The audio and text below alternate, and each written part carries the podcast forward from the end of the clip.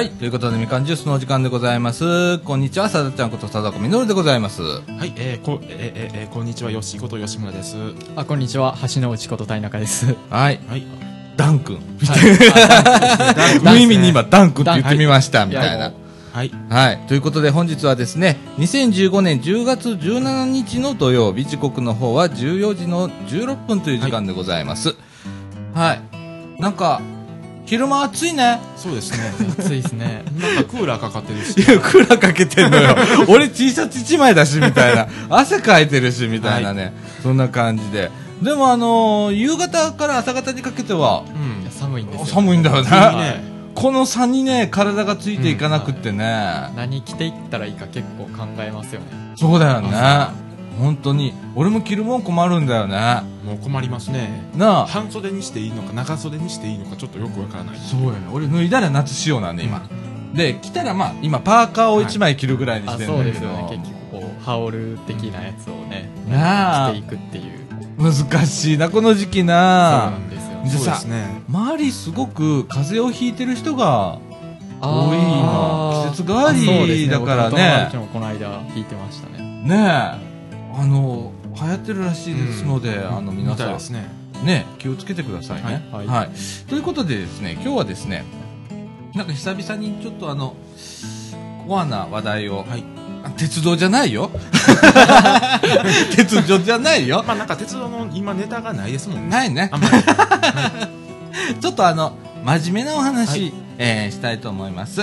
ということで、みかんジュース、この放送は NPO 法人三島コミュニティアクションネットワークみかんの提供でお送りいたします。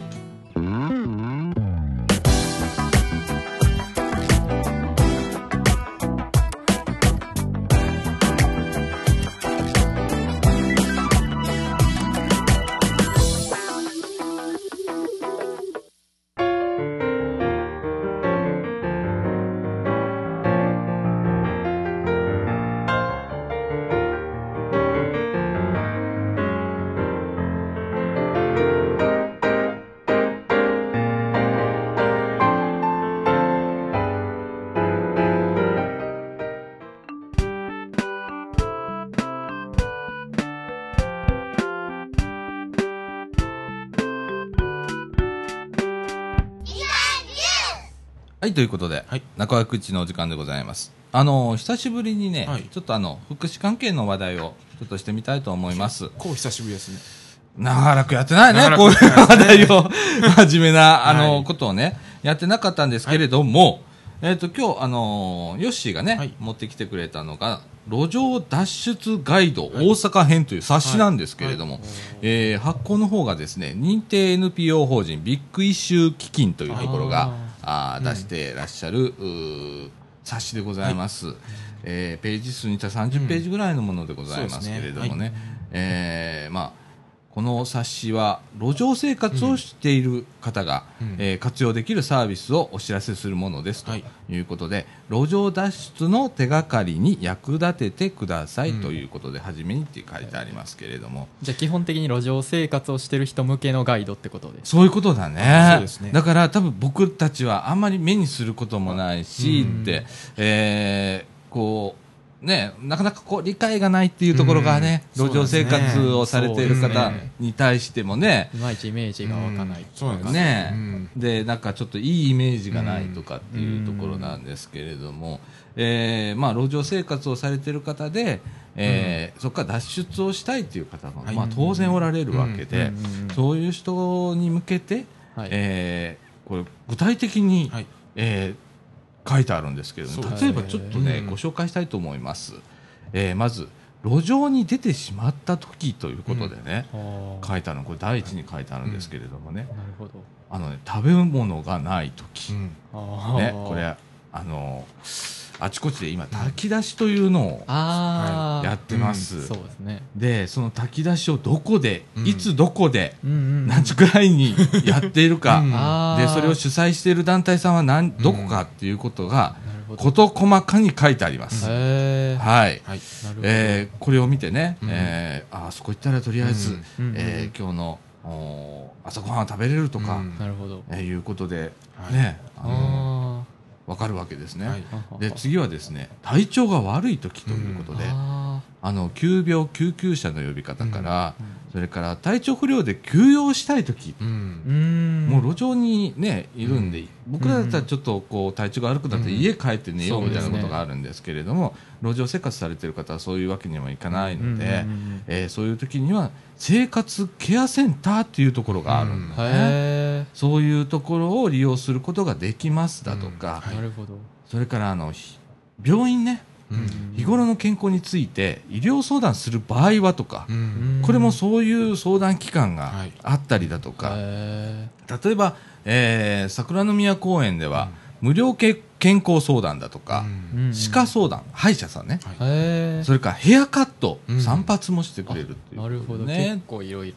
結構いろいろと多岐にわたってねサポートがあるんですね。え。ね。え。で、まあ、NPO 法人ビッグイシュー基金さんではですね、うん。事務所にてですね、無料結婚相談をうん。行っていたりするということで、まあ、健康面でね、やっぱりあのー体が悪くなったり、もともとこう、えー体がどっか、えー原因で、うんうんあのーそう、路上生活にっていう方もおられるんで、はい。うんなるほど。そういう方がどういう相談先があるかということで載ってるわけですね。それから、まあ、宿泊するところがない時だとかね。うん。これも難しいよね。うん。まああのーシェルターと呼ばれるところがね、あるんですけれども、うん。そういうところがどこにあるかだとか、はい。これは無料ですよとか、でなんか整理券配布とかあるんだね。み。たいですね。ね。うん。そううん、それがいつから始まるだとかっていうことを書いてあったりします。うん。あのすごいねあの具体的にそれぞれ書いてあるんですね。うん。で今度は今まではどちらかというと、えー困った時生活面、今度は仕事を探したい時とうん。うんいうようなことで、あ例えば自立支援センターだとか、うん。ハローワークさんだとか、えーそれから若い方のその路上生活の方だったら、えー大阪チャレンジネットっていうのがあったりうんしますよっていうようなことでね、えーこれだけの施設がありますということで電話番号も含めていいつやってますよっていうことをうん。こと細かに書いてあります、非常にあの文字もでかくて、はい。えー振り仮名も振ってあってすっごく読みやすいです、うん。はい、それから今すぐ仕事をしたい時ということでこれを発行しているのが、まあ、ビッグイッシュっていうところですね、ビッグイッシュってあの路上生活の方がなんか街中で売ったりしているやつあのー雑誌ですよね。雑誌ですね。はい。ねあの結構あの表紙見たら本当普通の雑誌っぽくてね、うんちょっとあのかっこいい感じの、うん。えーやつ売ってますよね、はい。あれもあのまあ就労支援っていうかな、うん。ね。の一環だよね、うんでそういうあの仕事の仕方もありますよということで、うんそのご紹介もしています、うん。あの一冊定価300円なんですねビッグイッえっと今シュね、350円ですね。350円。これ値上げしたんでちょっと変わってるかもしれません。で最初の10冊は無料で提供され、その売り上げ3000円ということは3500円になってるのかな？そうですね。が手元あの元金になるということで、ね。なるほどあのこういう形であの自分のところに何割か入ってきますよみたいなことうん。うがん。うん。書いてあります。なるほど。でそうまあ、そういうことをやりたいなと思う方は、えーお問い合わせくださいということで、はい。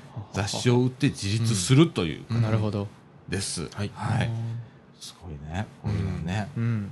これはあのビッグイッシュって歴史的にはどれぐらい、えーっとですねえっとえっと2007年年から日本で始まったらしくて。あへあ2007じゃあ年。結構新しい雑誌なんですね。そうだね、うん。なんか海外。海外初ですね。確かあのロンドンかどっかが一番最初にやったとか、あへあね。はい、うん。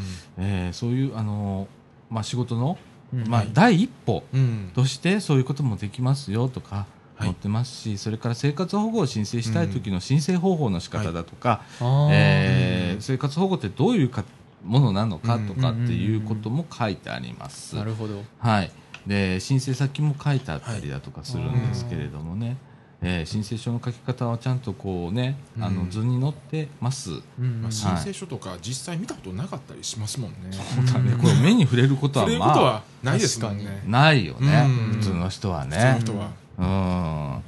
本当ないもんねこれね。ないですもん。ううん。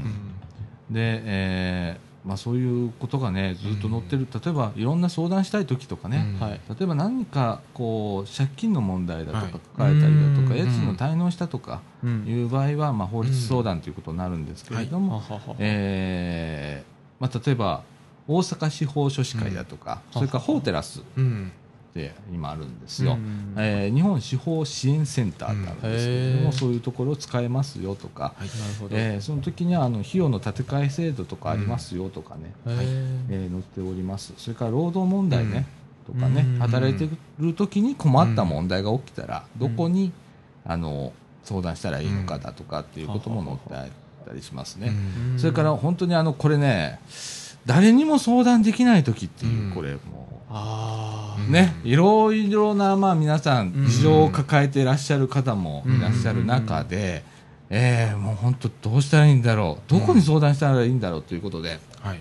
例えばまあ関西命の電話だとか、うん。えー自殺予防命の電話だとか、うん。えー大阪自殺防止センター、うん生きる支援の総合サイトこれをインターネットでもやってるんですけれども、うん。そういうところも使えますよっていうなるほど。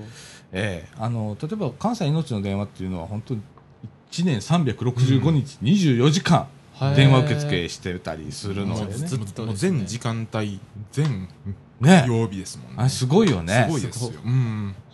やってるんでね、なるほど。で相談無料で受けれるうん。っていうようなことでね、うん本当これバイブルだよね。バイブルね。ある意味ね、うん。よくまとめてあるね、確かに。はい。それから女性の方っていうのもあるんだよ。最近かなり増えてるらしいですうそうなんですあの見かけるうね、はい。例えばね、はい。最近で多くなってる DV うん。でうん家を出ざるを得ない。うん。あっていうでそれでまあシェルター機能とかうん。最近あったりするの、一時避難場所みたいな形で、あー。えー取り込んでるところもあるんですけれども、はいへまあ、そこそういう場所も分からずにこう路上に出てしまったっていうような方がどうあの相談先も載ってたりするんですね、はい。女性総合センターだとかね、うん。はいえードーンセンターだとか、はえー DV に特化するところでは、うん。大阪市だったら配偶者暴力相談センター、うん。相談支援センターだとか、うんまあ、あるわけなんですけれどもね、はい、そういうなだから本当になんか想像力うん。うんうんを持たないと、うん。あの支援っていうかねこういうなんかやるときに思うのはね、はい。本当自分の想像力を本当にうん。越すのよ、現実が。うん。現実が。そうですよ軽々しく越していくのよ、だから割と僕らも想像力を豊かにしておかないとうん。本当ダメなんだよね。そうですね。そうん。あこれ本当そういう面ではすごくいいこと書いてあります、確かに。はい、あとはまあ若い方ねニート引きこもりの相談、うん。はい。えーもうお問い合わせ先が相談先載ってたりします、あ。はいということでねあのこういう冊子まあ、でちなみね、にその冊子は釜ヶ崎祭りの時にもらったんですよ。ー。あ釜ヶ崎というのはあのえっ、と何区？あの西成区？大阪市西成区ですね。うん。はい、うん。ねえあのそういう地区だよね。そうですそういう地区だよね、もう、一番やっぱね。もうあの歴史のある、うん。もう昔からそういう地区で、うん。そうだよね、うん。あのそういうお祭りの場とかではい。こういうのは、うんあの配布してるらしいです、はい。もしあれだとこれ、うん僕が今手にしてるのは発行が2012年の9月1日だから、ちょっともう新しいのが出てるかもしれませんけれども、うん。えーもしあれでしたら、うん。あのビッグイシュー基金はい。の方へお問い合わせくださいませ、えーちょっと電話番号の方了承取ってないんでごはい。紹介できませんが、はい。えービッグイシュー or.jp で、うん。あのインターネット見れますのでね。はい。はい。問い合わせてみてください、はい。僕、はい。今初めて聞いたんですけど、うん。そうその全然知らない人にとっても結構興味深いうん。内容ですよね。そうだよね。あのこういろんなねではい困った時に調べるんだよ。これ仕方ないことなんだけどね、はい。あの例えば、えーうちなんかはい父母が結構高齢になってきて、でまあ、ちょっと体にこうんう支障が出てきてはいとか、なった時に初めてこう制度を調べたりするんだけど、うん僕なんかは割とたどり着いてる方だと思うの日頃からこういうことやってるから。なるほど。だけど、うん。ほとんどの人はたどり着けない人もいる。うんせっかくある制度だとかね、うん。支援制度とかあるんだけど、うん。そこへたどり着けない人がいっぱいいるっていうのはね、うん。やっぱりこう元気な時からいろんなところにうん。アンテナを張り巡ら巡らしておいて、でそこへたどり着きやすい自分を作っておくっていうのも一つなるほど。あるのかなって、はい。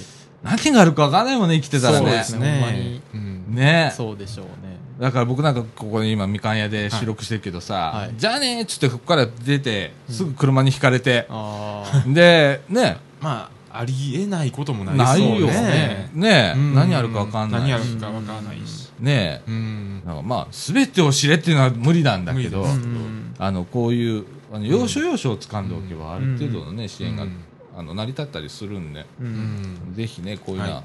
あの普通の方も普通の方って言ったら変ですけれどもねあの路上生活してない方もちょっと見てたら、うん。ああなるほどとかって思うことがいっぱい書かれてます、はい。はい。女性のとかは結構今初めて聞いた感じ。ねえ。だから路上生活イコール男性すごいうん。そう。まあ、高齢男性みたいなイメージがあったりする、実はそうじゃなくて若い子だとかね、今だから20代30代が増えてるらしいですよ。あ実際のところ。ーなるほど。うん。ねえ。まああの最近こう格差って言われるようになりましてね、はい。で若者っていうかねん。若い方の貧困なんて言われるようになったんですけれども、えーまあ親が割とこううん。お金を持ってればなんとかなるかもしれないですけれども、うん。それもなくとかいうなってると、うん。えー簡単にうん。そういう場面にうん行っちゃうのかなって、行かざるを得なくなってしまうのかなが。ってうん。思いますけれどもね。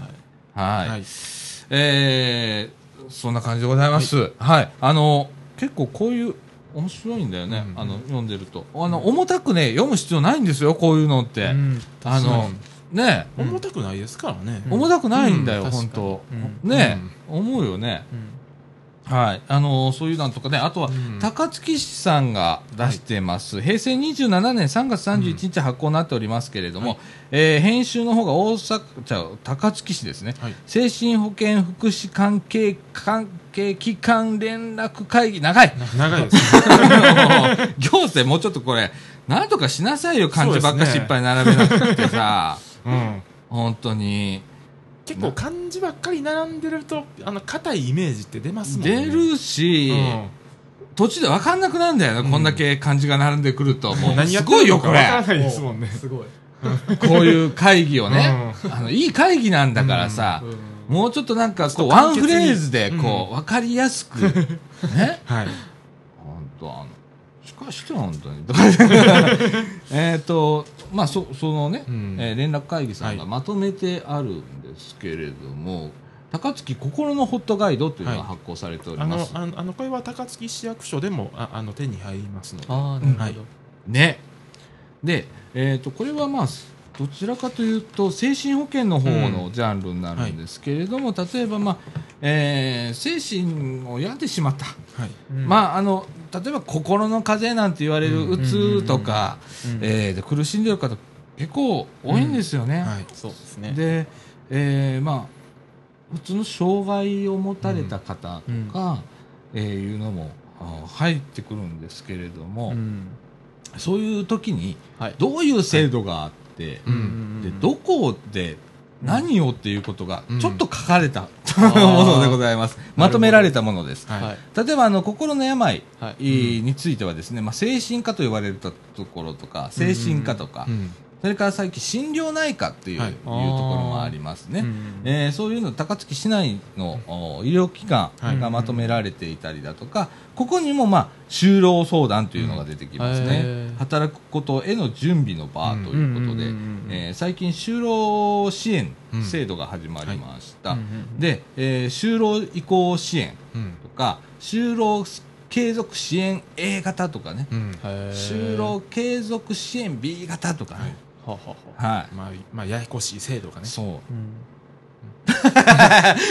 まあこれはまた追ってね、はい。あの就労支援の,、うん。あの特集をはい。やろうと思ってますので、はははまあ、そこでちょっと触れますけれども、はい。あのーそういう事業として受けていらっしゃる団体うん。のお紹介だとか、えー載ってたりあと生活や制度についてのご相談ということで、高槻市社会福祉協議会だとか、はい。それから高槻市立障害者福祉センターだとか高槻地域生活支援センターだとかね、まあえーばっかりですけど。ね、うん。難しいけどね。はい。あのあのね問い合わせすること全然恥ずかしくないです、うん。相談すること全然恥ずかしくないです、はい。それから、えー、とよくプライバシーがどうだこうだって心配される方いらっしゃると思いますけれども、プライバシーはばっちりこういうところは守っておりますので、うんえーぜひあの一人で抱え込まずに、うん。えー相談をしていただければと思います、うん。はい。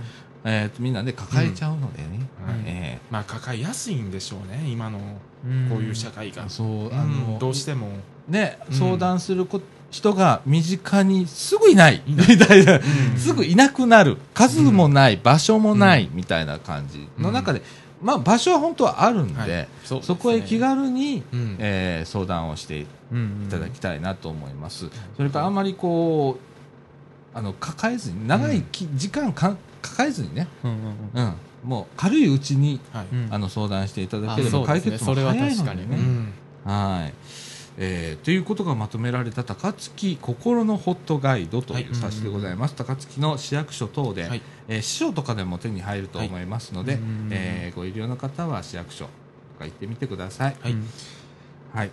えーそんな感じでね、えー、とちょっとね今相談っていうのがね、うん。結構あの結構相談事業増えてるのよ、うん。実はねあの各所でとかはい各団体、はい。自治体とか、まあ、結構増えていくは来てるんだけど、うんうん。実際それをやってますっていうのがあまりこう告知できてないというあか、あ伝えきれてない部分が。うん。それからあ告知したとしても、読み手の方が関心がないので、うん。困ってないのでその時には、まあまあまあ確かに。だからその時はスルーしちゃうの、うん。どうしても僕もそうだよ、うん。う んまあそれはそうですようねんだからなかなかこう情報もないんですよねそういうね。うんいつやってるとかってそういうのが。あのねそこでねちょっと面白いのが、うんはい。あのー市町村で毎月出し出してい。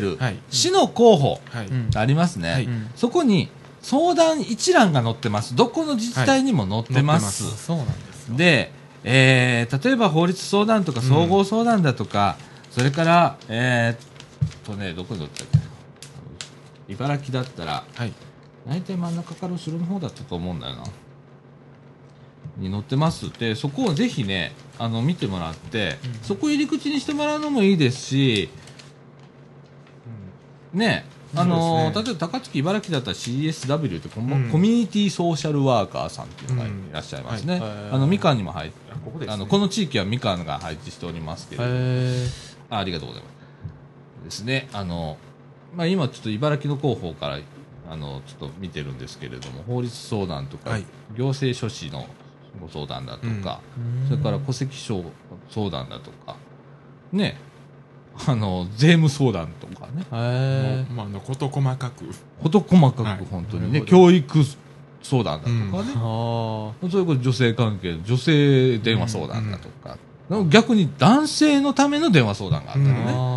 っていうの意外でしょ？そうですね。うん。いろいろあるんですね。いもういろいろと。そうですね。男性でも性に悩む方いらっしゃいますよね。ねで茨城市ではですね今、うん。コミセンを中心に月に1回から2回福祉丸ごと相談会というのをやっております、でここではですねえーとまあ、お近くのコミセンなんでとかうん。公民館でやってますので、うん。えー福祉何でもいいんですよ、うん。えーあのあのなんかこれチラシ結構貼ってあるんだよこれ街角に、うん茨城で、うん。結構ここら辺今力入れてる、うんうん。本当あちこちでこの福祉丸ごと相談会のチラシ貼ってありますんで、はい。お住まいの地域ピッと見渡したら、うん。あの目に入ってきます結構どってますもんね。うん。うん。あの見てあの行っていただいたり。結構窓口ありますんでね、はい。はい。へご利用くださいませ。はい。はい、そんな感じでございますよ。でえっ、とねちょっと後半。はいえっとあれなんだマイナンバー？マイナンバー。はマイナンバー？私の番号？はい。の制度？はい。うん。なんかニュースでも最近ちょっと見ますね。ちょこちょこと。ね、はい。そうですね。なんでそれちょっと紹介を、は してみたいと思います。はい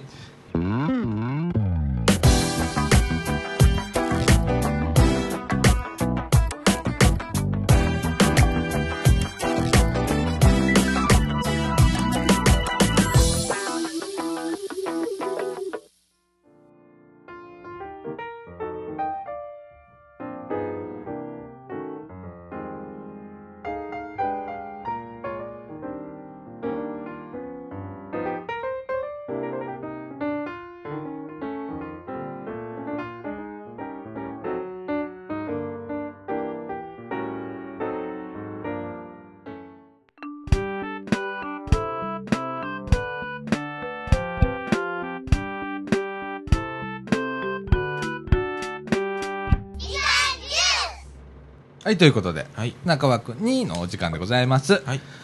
あのー、世間ではね、はい。マイナンバー、マイナンバーと、なんか最近よく言われてますね。そうですね。もうそろそろなんかカードが届くらしいぜ、うん。みたいな話を確かに。こうテレビとかでそうですね。言われてるわけなんですけど、はい。なんのこっちゃさっぱりわからんというのがほとんどの方だと思います。まあ7割8割9割そうかな。僕もふわっとしかわかんね。最近 あの各地で勉強会みたいなことをやってるけどよくわからないと。それでも。なるほど。ね。言いますね。ね。はい。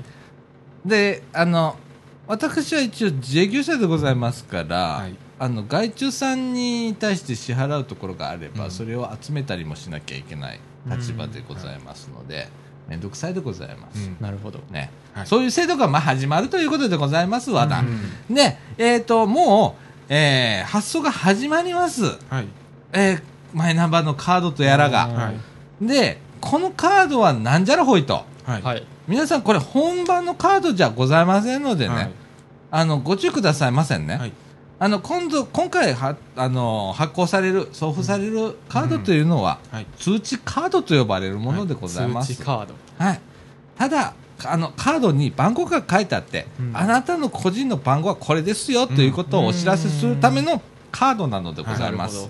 はい。だから、紙のペランペランのやつでございます。はい。なるほど。はい、あの皆さんあの、えー、と国民健康保険の加入者だったら分かると思いますけど、はい。健康保険証がなんかペランペランになったよりは私もそうですございますけれども、あれであれと同じようなやつが届きます、でこれは本当に単なる番号を知らせるための通知カードでございますのでね、ほんこれで中の手続きが楽になるとか、なるほど。いうことはまずないわけです。はい、ここをまず皆さん、はい。もうあの初めの第一歩からもううん。誤解されてる方結構いらっしゃると思うんですけれどもね、じゃあ、えーなん何をしたらこれ楽になんの？うん。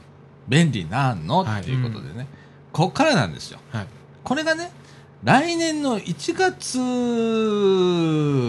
じゃあわ、ごめん、希望者個人カード郵送で申請。だから、10月以降ですね。はい。こまあ、個人カードが、まあ、つごめん、通知カードがまず届いてからなるんですけれども、うん。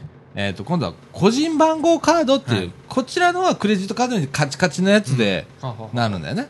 そうですね。うん、それを作ってっていう申請をしなきゃいけないわけでございますね。はいあのあなるほど。あはい。あの写真付きのカードですね。ね、へーだから写真を添えて添えて。申請をしなきゃいけない。はい。ははははで、えーこれが来年の1月20日以降、うん。交付が始まるとはい。いうものでございます。ちょその本ちゃんのマイナンバーのうんうんうん。本ちゃんのマイナンバーのカードのうん。送付が来年1月20日にから送付されるってことそれは申請しないとダメだからね。まず通知カードが届いて、はい。自分のカードが、あの番号が分かって、はい。で、それを見て、申請書にうん。書いて、はい。え、一緒になってないあれね。うん。今回通知カードと一緒に申請が。あ。なるほどなるほど、うん。で、それを書いて、必要事項書いて、で、自分の写真を添えて、お願いって出したら、うん。来年の1月20日以降に交付になります。うん、なるほど。まあでも1月20日以降交付の予定なんですよねまたこれが。そうだね。うん。だからまあ、今役所ではもう1月役所では20日以降ってなってるんで、うん。はい、あの、予定は以降ですから、以降ですか。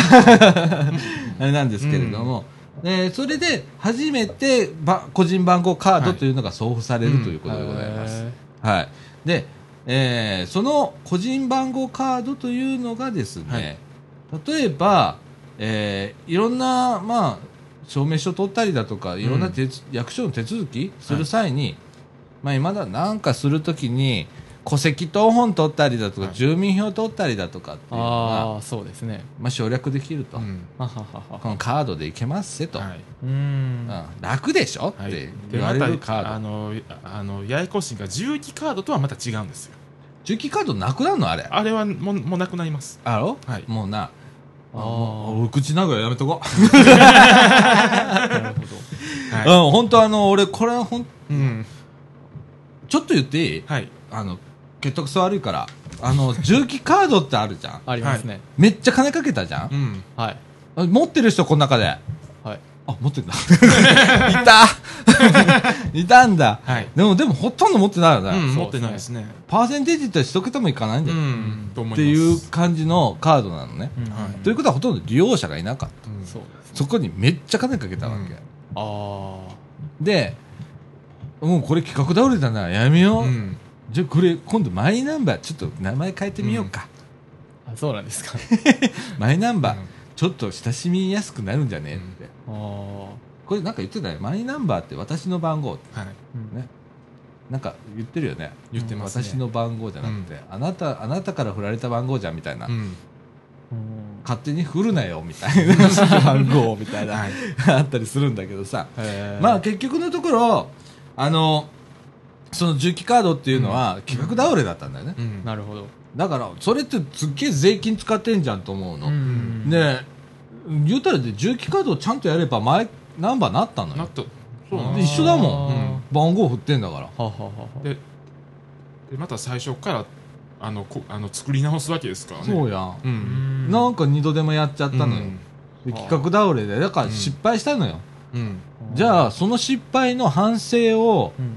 しろって思ううん。の例えばこうやって失敗しました。ううん。んであ重機カードね、うん。はいで失敗したんだからはい今後こういう失敗をしないためにこういう取り組みをしますっていうことがあって初めて俺マイナンバーになると思うの、うん。なるほど。それすっ飛ばしてやってるから俺多分同じようなことが起こるような気がしてるの。で今回は、うん。ね前は流行らなかったっていう面がある、今回は強制な部分があるじゃん、例えば税の、うん。えー紐付けがされたり、うん。うんうんまあもう早くも銀行との紐付けなんて話が出てきて、あそうなんですうん。は口座番号と個人の番号を紐付けしたら、うん。もう全部わかるわけじゃんか、うん。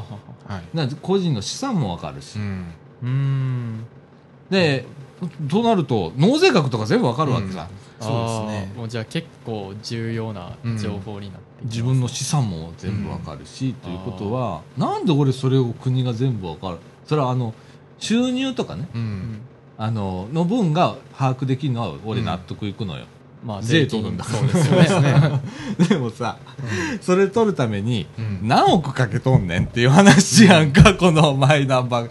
重機も含め。確かに。めちゃくちゃ金かけてやってるわけやんか。何億どころじゃないレベルだと思いますよこれ。うん。であのね他の無駄遣いだとかこの、うん。これも無駄遣いだと思うの、うん。これ重機が無駄遣いだったわけだから、あだからその無駄遣いを減らしてまず私たちめっちゃ頑張ったんです、うん。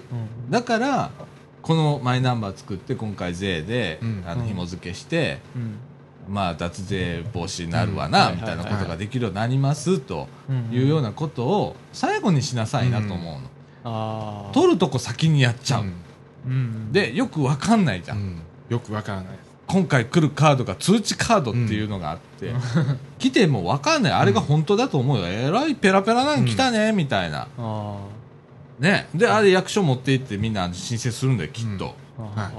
でいやこれじゃないですって初めてそこで気づく人、結構いると思うよ。結構言いますね。うん出てきそうな気はしますでもそれがもう本ちゃんのカードやと思って持ち続けてる人ももういると思うよ。いますよ。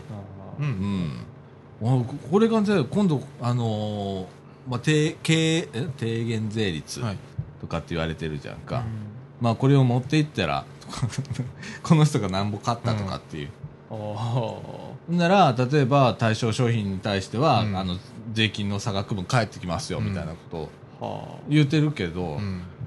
持ち歩くって怖くね？って思ったりするのね。あ全部わかるんやったらそれは持ち歩くなっちて言ってる割に持ち歩歩けとけっていうこともも合わせてやっちゃ合わってるせてやっちゃってるから。あーうん。でなんかカバーをなんか配布するとか言ってるけどそれも無駄なんですよ。そう無駄やね、うん。だからすっごい場当たり的にやってて、うん。すっげく怖いの、うん。セキュリティってそんなもんじゃねえだろうっそんてなもんじゃない最初に練って練って練りまくって、もうここ隙間がないっていうのがセキュリティなわけで、そうですね。そこで使いにくくなったらその制度自体が間違いだからやるべきじゃないのよ、ないん本当は。セキュリティガチガチにして、使いにくくなるものはうん。やるべきじゃないのよ、うん。本当は。逆に言うとね。うんなるほど。使いにくくなるんだから、うん。確かに。で、ね。あのーあのあのなんていうんかなあのああのいろんなとこにあああの紐付けしすぎなんですよ。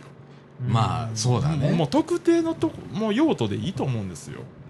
もうそんな税金やったら税金だけ税金やったら税金とかあの、うん。社会保障やったら社会保障やとか、だから買い物とか銀行とかそんなとこばっかり。だからさう、ん。なんでいやその税のあれでうん。例えば、お給料もらってる人だとかは、雇用主に対してマイナンバーを、番号を今度、うん。うん。え年末までにははい教えないとダメな、うんあそうなバイトもそうだと思うよ、うん。知らなかった。そうですね。みんな知らないでし知らょなかった。だからそこで自分の収入が分かるわけさ、番号と紐付けできるから、へでそういうことをしないとダメじゃんか、はい。ねえ。俺んとかって、うん。で今度はさ銀行と紐付けっていうのは、うん。まあ、個人資産を調べるってこと、うん。おそこは何に役立つのってなんね立たないですよ。で紐付けする必要ねえやな、うんないんですよ。と思うよな、そこの説明とか全然ないよね。ないんでですもなんかやりますせーが先にガーッと裏で進んでて、うんでなんかね俺のイメージよ。すげえ勝手なイメージなんだけど、最近なんなんか国会とか、はい。あれなのずっと見てるとずっと雲の中俺が曇ってる曇り空の中で審議がずっと議論がうん。始まんの。で雲が晴れてたと思ったらもう決定間近なってうん。へだから俺らが知った時にはもうやりますぜ、うん。もうこれは通りますぜっていうところまでうん。俺ら知らんみたいなことが多かったりする。ああはい。なるうん。でもこれってすごくなんか気持ち悪く気ね。持ち悪いですね。知った時にはもう決まってる同然のとこまで行ってんの。うそうなんですよ。違うなと、うん。これはすごい危険だなと思う、うん。今。あいろんなことがそれ、一時が万事それになっちゃって、だから定率減税の時も4000円がどうのこうのってマイナンバーでうん。なんか買い物してうん。なんかそれを全部ああああの紐付けしてとか言うけどいきなりそれが出てきましたもんうね、ん。うんもうわけわからんもんな。うんで、まあど、どうなるかまだわからへんわけ何も分かってい。ないしいやいやいやいやいやいやってなるわけ。でも、ほとんどの国民の方は、うん正しく理解はできてないよね。ないですね、ーでも着々とやってるわけさ、うん。そう国としては。うん。ね、はい。これって怖いんだよ、本当はね。まあ。確かに。うん。今までは本当こんなのなくてのほほんってうん。日本ではやってきたわけ、例えば税申告でも個人申告制だから、うん。日本っていうのは、うん。まあ、自主的に申告しなさいよあなたたちっていうあ感じだったのね、うん。だからまあ言ったら隠せよう思ったら隠せるみたいなのがあるんだけどそれはあなたたちのこう理性でなんとかしなさいねっていう。ーあーなるほど。これはでもそれが大前提だと思うのよ、まあ悪いやつを前提にして物事全部考えてたら、生きにくくて仕方ねえやみたいな、そうですね。難しいですねでうん。もどどっちにこうスタンダードを置くかってなった時そうに、ですね。うん。うん。で今度の、まあ、マイナンバーっていうのは本当にうん言ったら入ってくるとこは全部ん。抑えられるわけだから、うん。ね。番号と、うん。はい。ね、この人に何本支払ったんだ、うん。全部紐付けだって俺外地やとね。だってマイナンバー預かってさ、うん。俺んとこで管理するって俺コンピューター業界いるけどうん。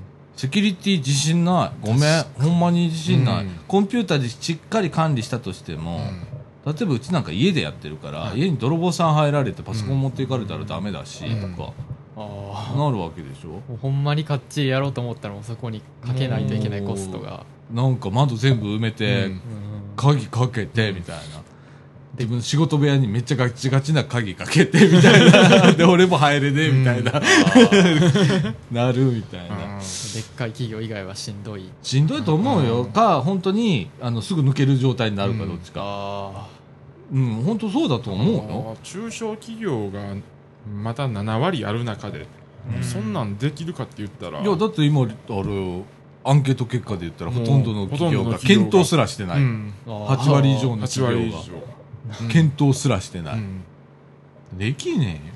うん。情報ねえんだから。ないんですもん、っていう状況なんだよね、でもこれね一応これ今ね市の広報の、うん。茨城市の広報ね、はい。11ページに11月から順次マイナンバーの通知カードを送付ということでお知らせが載ってます。うん。で一応あのマイナンバーのカードっていうのは、えー国から国の制度でございますけれども発行とかそういうのは市町村がやります。はい、えーね。うん。市役所とか大変だと思うよ。かわいそうだよね。なんか毎回制度になんか引っ張られて。引っ張られていろんなうん。ねあの健康保険でもそうだけど、介護保険制度もそうだけどさ、うん。国が勝手に決めたところがローカルな役所はみんなさ、影響を受けてさ確かに。もうバタバタしてるわけ。バタバタ。もう常にバタバタしてますもんね。なあほんでなんか失敗こぐのはさ市役所とかなっちゃうじゃんか、うん。町の役場とかさ、うん。ほんならな真っ先に、はい。あのせ報道とかで責められるのは市町村だったりするんだよこれ。ああ、うん。確かに。だってさ間際になって教えられてこれ何日までこれやりなさいよ、うん。送付してくださいねみたいなこと言われてさ。で説明できるようになるようにまた勉強しないといけないっていう、大変だよ。だからなんかマイナンバーあったよね。どっかの市町村間違ってそうはい。ありますね。住民票かなんかになあ。あの記載して間違えて。ああ。あんなんかちっちゃい役場だったんだよね、そうですいねえよ担当者みたいな そんなに。なあ、うん。で頑張って頑張ってあそこあれだったんだよ。なるほど。うん。でそれぐらい準備が足らないんで、うん。これ国の方が悪い。国の方が悪いです。なるほど、うん。本当国頑張れ。ほんま俺思うぜ。あの国、うん。は政府政府。も含めあの役所もそう、ローカルは頑張ってる割ともうもうローカルに丸出ししすぎなんですよ。しすぎ。で、もっとこうシビアに考えなさい、本当に。あの国のお国の方、あっちゃこっちゃ言ってますもんね。うん、制度が。本当右に触れ右に触れ。左に触れとの触れ幅がもう、うん。すごいもんね、なんか年々ひどくなってますもんね。うん、っうん。ていう、うん。最後には愚痴になっちゃいます、はい。結局愚痴なんだこの だけど本当にね、うん。でもあの愚痴痛い人いいな本当に。思うよ俺。あの気づうんかないんかな、気づいてないの？気づいてない人の方が多いかもしれないですね、もう気づいてみんなどどうしてんの？我慢してんの？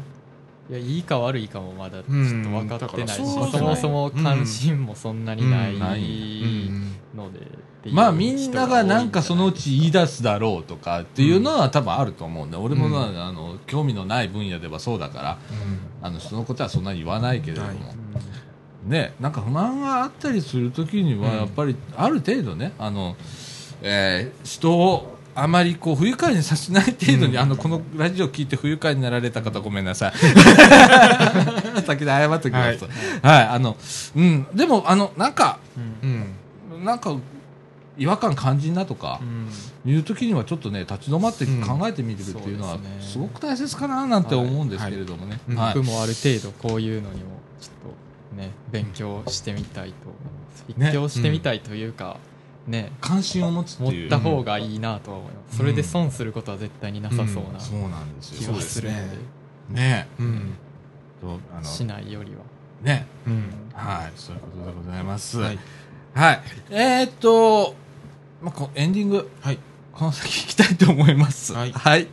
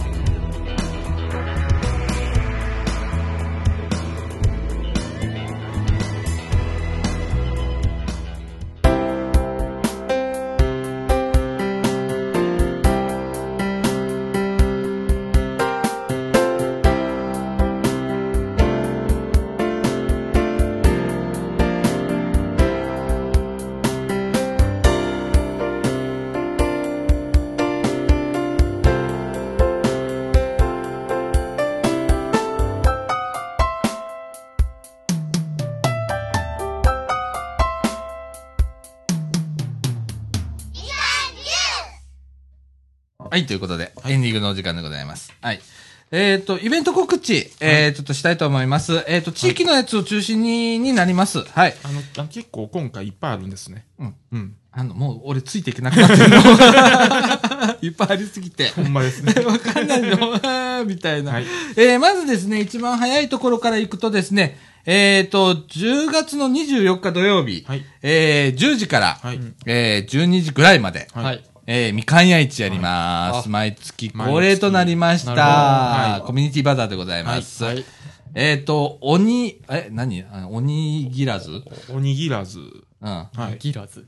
が出るらしいはいです。みたいですね。と、あとなんだっけ？なんあか、となんか、ばら寿司。あ、ばら寿司。あえっ、と、単語の方のばら寿司でございます。あ。ええ。はい。食べたい。えーあります。はい。お安く出します。来週ですね。はい。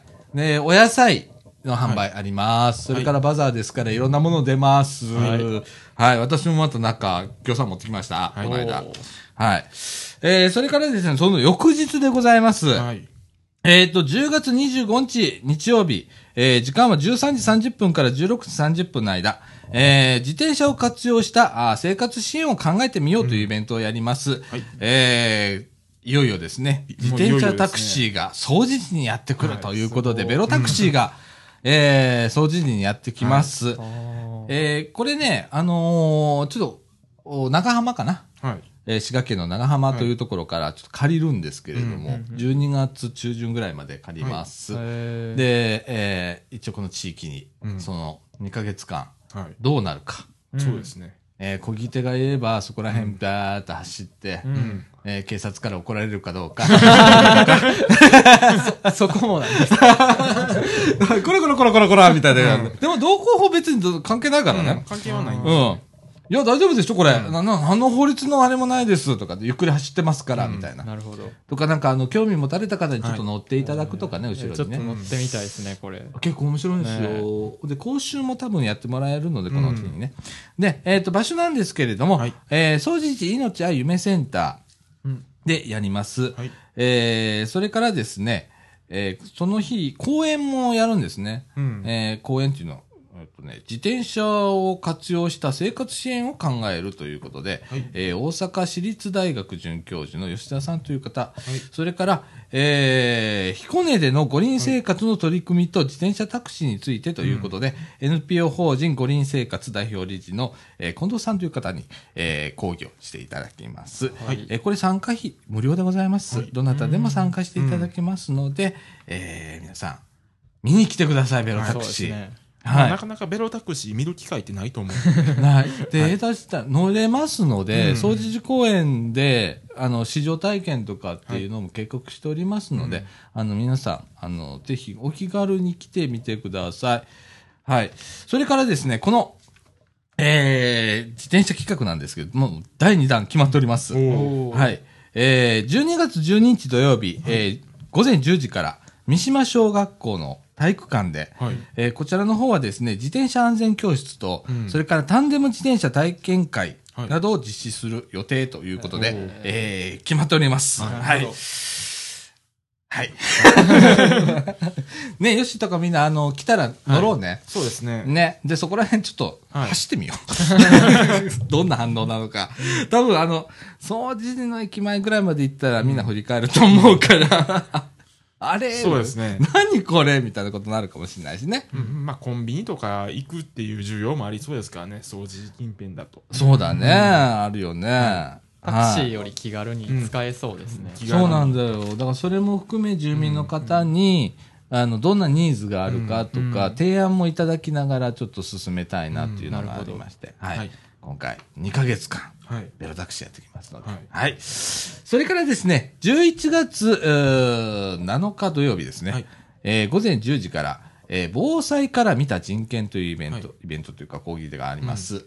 えっ、と、東北の震災支援から学ぶものという副題なんですけれども、はい。えー、総除時命愛夢センター3階大学会議室で、えー講師はですね、大阪大学未来戦略機構、えー未来共生イノベーター博士課程プログラムということで、えー宮前先生、来ていただいてお話をしていただきます。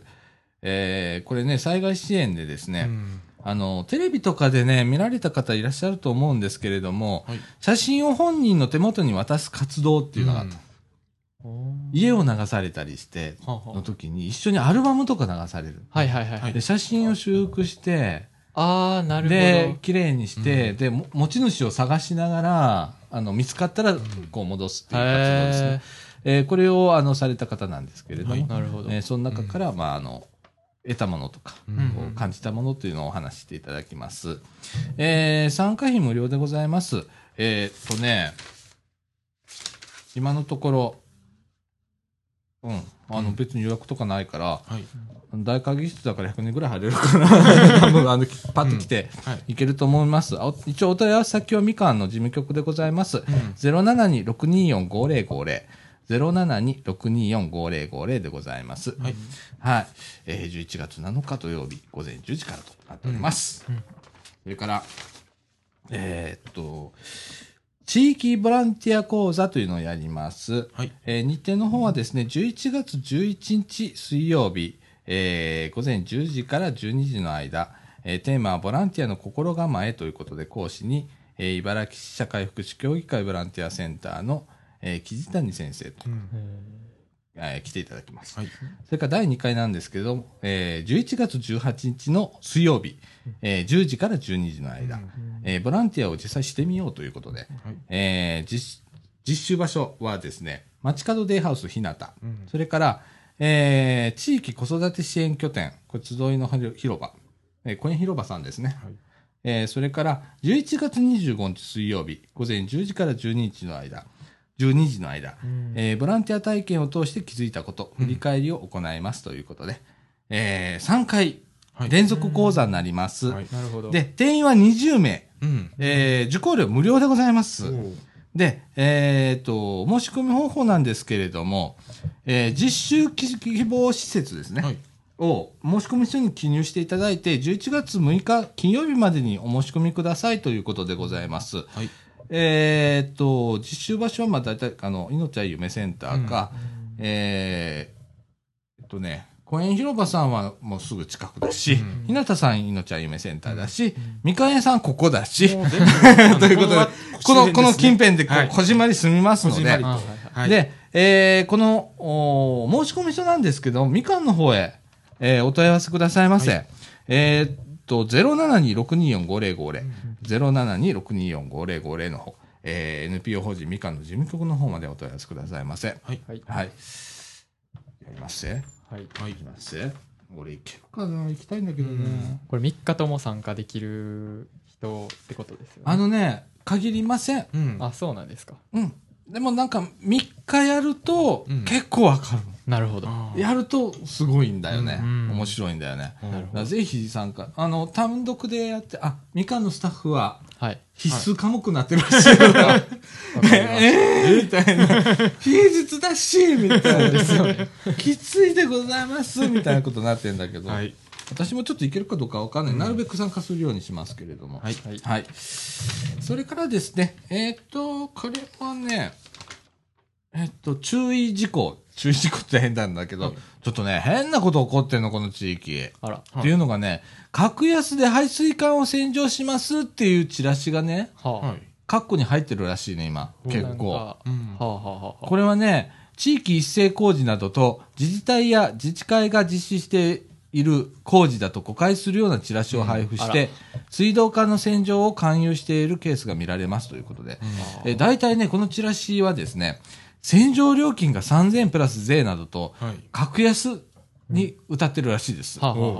で、えー一方で、チラシの下の方にはですね、うんうん。高齢者には、えー読みにくい小さな字で、3000円は1箇所分、かっこ4メーターの、ということで、金額であること。あああ。はい。じゃあせ全部やろうと思ったらもう。うん。わかんないっていうこと。相当。で、施工日前日よりキャンセル料がかかること、うん。えー交換、観光庁、えー役所ですね、はい。とは関係がないということなのが、ちっちゃく下の方に書いてあるというなるほです。で、えーこういうのがね、あの、うん入って、あの、頼んじゃったっていう人は、すぐにですね、消費生活センター、えー茨城にあります、えー、624-1999まで電話してください。はい。はい。はい、ご相談してください。はい。はい。えー、めちゃうち入ってた。はい、入ってました。今流行ってるらしいですから。はい。えー、ね、3000円って本当安いんだよ。確かにそうねまあ下に工事で3000排水管だから。ちっちゃい字は見ないですもんね。見ない。うん。なかなか。見えない、うん。うんもうこの年になったら見えない。皆さんご注意くださいませ。ははい、はい。それからえっ、とね、三島中のごめん。あれ今俺 iPhone にチラシを撮影してそのままはい。開くの忘れてた、ごめん。えっ、とねちょっとまお待たせ待ってね。よいしょ。よいしょ。これだ。えっ、といきますね。はい。えっ、と、夢ふれあいフェスタ2015ということで、うん。えっ、と、2015年じゃの11月の1日ですね、はい。日曜日10時から14時まで、えー三島中学校グラウンドで行います。はい。えー雨天の時は体育館などで行いますということで、うん。えーこれね、催し物はですね、うん。模擬店、はい。ステージ発表、はい。体験コーナーなどありますうんということでですね、えーこれ、あの、地域交流事業みたいなやつですね。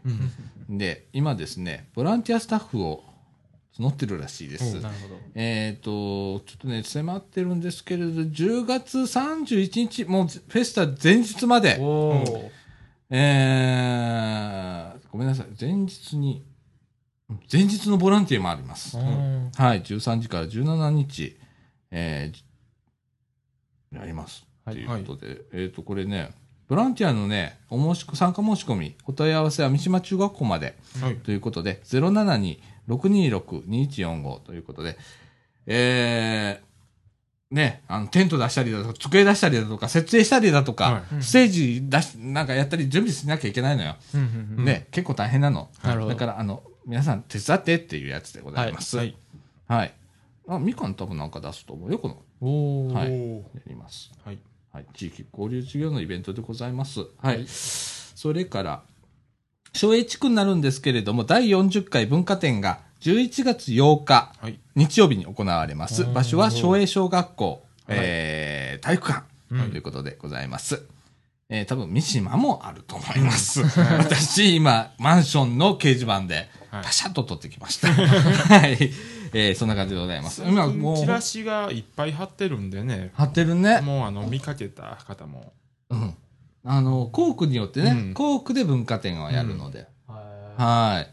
あの、高槻、茨城、はいもういろんな地域、この時期にはもう多いです、イベント。多いですよもうあのポスターでもう埋められてますからねいっぱいね、今、イベントの、うんあるね。ほんと。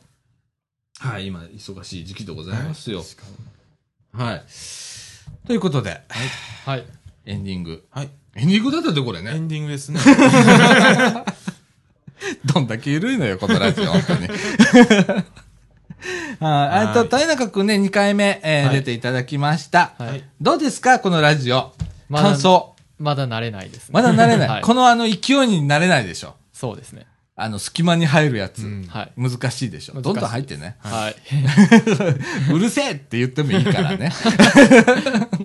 そうですね。もうちょっと言いたいと思います。はい。はい。あのね、今、あの、ラジオ部でね、うん。LINE のグループ作って、はい。ある程度のこの連絡事項はうん。LINE でやってんだけどね。はい。この間ヨッシーがね、はい。あの、休むからっつって、はい。さあちゃん喋りすぎるから黙らし、黙らせてくださいね、お願いしますみたいなの書いてくれたりなんかしてね。結構俺嬉しいんだよ。あ あいうの結構嬉しいんだけどね。うんはい。あの、はい頼もしいやつがね、うんここに一人いるんだけどね、またこれがね、何人か必要だと思うよ。何まあ人かねようん。ね。はいで、いろいろこう、はいあの、頼んで、今ね、ブログをね、みかんジュースのラジオブログは、今、ヨッシーが全部、全面的にやっていただいて、なるほど本当に全面的に言ったら全部投げるでしょ？そうですね。みかんは。全部投げますね。もう管理がこっち行く。ん。書くだけじゃない、管理が行ったからね、も管理が行きましたあそうなんでう。すそう。すごい、なんかね、うん。あれなんちゃんと、よくなってる。そうですよね。イベント告知とか、はい。ね。本当。それから、あーと、M 姉さん、業務連絡でございます。はいえっ、と、M 畑ナウ、はいコーナー再開したいと思いますので、えっ、と、なんか畑で取れたとか、はい取れないととか、えー畑が荒れてるだとか、畑めんどくせえとか、はいなんでもいいんで、あの、ツイッター書いていただければご紹介しますので、もうなんよろしくお願いします。とこで業務連絡していいのか これも、ススタッフ間連絡みたいな。はい。そうですね、あの、大学が今ポッカーンとしてると思うんだけど、はい。何もわからい。ないです、えっと M 姉さんの畑ナウっていうコーナーがある。はい。は唯一のコーナーみたいなもんなんだけどね。えーっと、ここは M 姉さんって言って、あの、元、えーっと、ブログを書いてくれた方がいるんですけれども、なるほど。このお姉さんがね、はい。はいえーっと、畑をやってんの。うんで、その畑で何が取れたかっていうのをうん。ツイッターで、専用アカウント、ツイッターあアカウントにそんなんあるんだ書いてくれるやつを拾い読みするんだけど、へえあの、すごいね、面白いね、あれ。うん季節で全部わかるから、いろんなもん作ってんの、広い畑で。なるほどあれが結構面白いんで。はい今ちょっとこう、この間チェックしたやつ、腰が止まってたので。すいません。僕があの、ラジオ止まってたので、はい もうここだけやるわけにはいかないよね、そら。まあまあまあ MD さん、お願いします。はいということで、えっ、はいと、57分、58分ぐらいでございます。ははいい。えーこの後また俺ちょっと事務局行かないとダメなんだよな。相変わらずバタバタしております。はい。で、明日はですね、えっ、と、敬老会、この地域の三島中学校、うん。小学校？小学校はい。の区域の、えー敬老会でございます。ななんかすごい規模らしいですね。なんかね、おじいさんおばあさん400人。おおはい。来ますね。体育館が、はい。おじいちゃんおばあちゃんで埋まるっていう。400人って言ったらすごいですよ見れないよ、じいちゃんばあちゃん400人。なかなか見れないよ。まあまあまあまあそうですね。ね。で、俺も、あの、一応、俺、昭栄小学校地域の人間だから、はいはい。あの、み、自分の地域行ったことないんだけど、今年はなんか、あの、ちょっとお手伝いしないとダメっていうのがあって、まあ、ビデオ回すんだけど、実際は。マジックのやつですか？うんマジックあー。結局やることになったんだけど、うん、なんか話でかくなってしまうとかね、あって、で、明日ちょっとお手伝い行くのね。で、今日からもう準備入ってるの、うん。みかんは。今日はなんか朝からね、いろんなもん、あの、配るものをはい。詰めたりだとか、なんかいいろいろありましたね配るものが。なあ、へ大ー変だったあれ本当にな、うん。あのあの段ボールがいっぱいありましたねは大変だと思いますよ。本当来年あたり大中君声かかるから 注意しなよ。いはい。なはい。多分俺があの引っ張ってるかもしれないけど だって本当明日手足んないんだよ俺ビデオ回すの。そうなんですか。大変なんだけどね。行ってみないと分かんないことがいっぱいあるからね。はい。もうそれも楽しみつつ、はい。えー週末が過ぎていくわけでございます。はい。ということで、今週こんな感じで終わります。はい。ということで、みかんジュース、この放送は NPO 法人三島コミュニティアクションネットワークみかんの提供でお送りいたしました。今週のお相手は、さあちゃんこと佐藤みのると、えーっとえっとよしこと吉村とダン橋の内こと田中でお送りいたしましたはい。ということで、今週はこの辺で、さよなら。さよなら